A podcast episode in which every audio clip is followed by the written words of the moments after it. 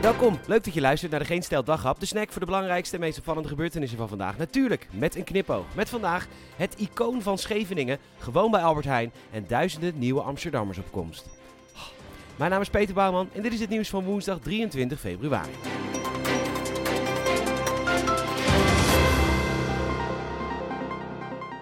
Stel, je hebt een vrat. Weghalen doe je niet of kan niet, maar je besluit dat die vrat het boegbeeld van je lichaam is. Dat is dus de pier in Scheveningen. In het AD vandaag ook weer. De pier is in 1961 gebouwd en is sindsdien het boegbeeld van Scheveningen. Wie zegt dat? Het is een enorm lelijk ding, al sinds 1961.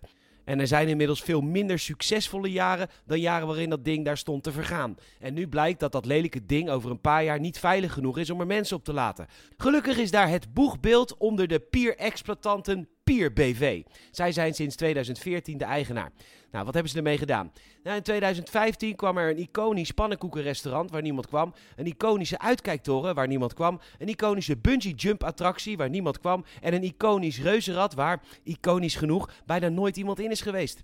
En renoveren gaan ze natuurlijk niet doen, want dat kost 40 miljoen. Ja, tenzij het bestemmingsplan wordt gewijzigd en de Pier BV ziet het liefst dure woningen op de pier. De gemeente Den Haag moet erover beslissen, want ze vinden het huidige bestemmingsplan, betonnen saaie kutpier waar zo mogelijk mensen moeten komen, best aantrekkelijk.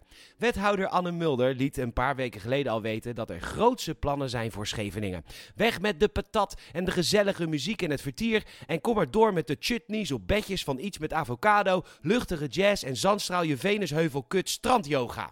Gelukkig hebben dat soort mensen geld genoeg te besteden. Dus als het bestemmingsplan dan toch gewijzigd wordt voor een woonbestemming, is Pier BV in ieder geval gered. Kunnen wij normale mensen gewoon naar het niet zo iconische, maar zeer gezellige Noordwijk. Dus de gijzelaar in Amsterdam gisteren werkte als bezorger bij Albert Heijn, besloot in zijn Albert Heijn vrachtwagen te stappen, wapens en een bomgordel mee te nemen, rechtstreeks naar de Apple Store te rijden en daar te gaan lopen te zitten gijzelen. Hij wilde 200 miljoen euro aan crypto.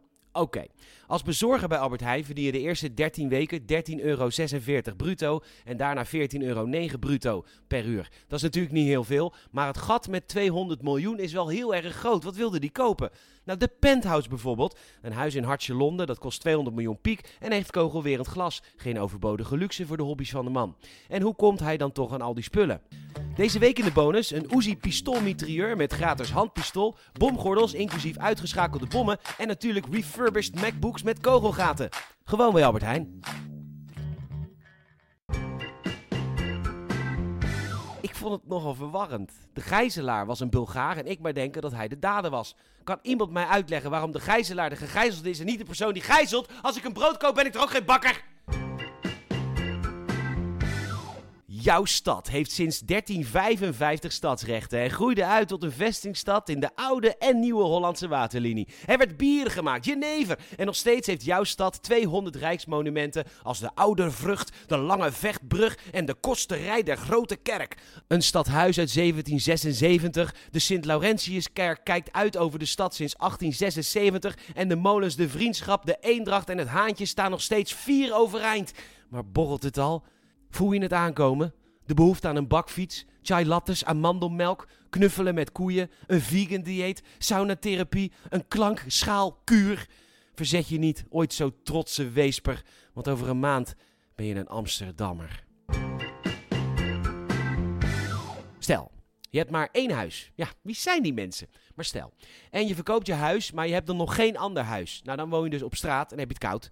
De energietransitie. Duitsland en België stoppen met kernenergie. Nederland wil minder gas gebruiken, maar we hebben nog steeds verder van genoeg groene energie om het stoppen daarmee te rechtvaardigen. Ja, zegt de EU dan, we noemen het verbranden van bomen in hoogovens gewoon groen. Opgelost, maar nee.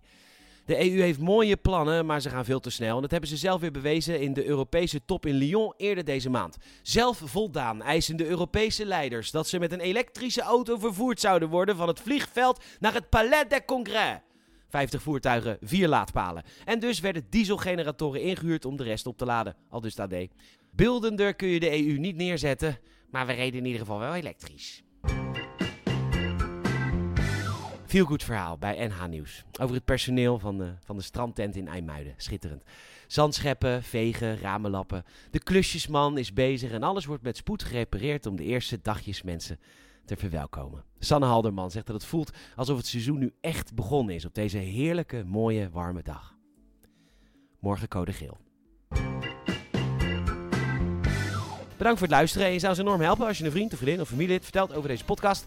Mond-tot-mond reclame is heel fijn. Een Apple Podcast review kun je achterlaten. Vijf sterren alsjeblieft. En geef ook even dat hartje in Spotify. Nogmaals bedankt voor het luisteren. Morgen ben ik er niet. Tot vrijdag.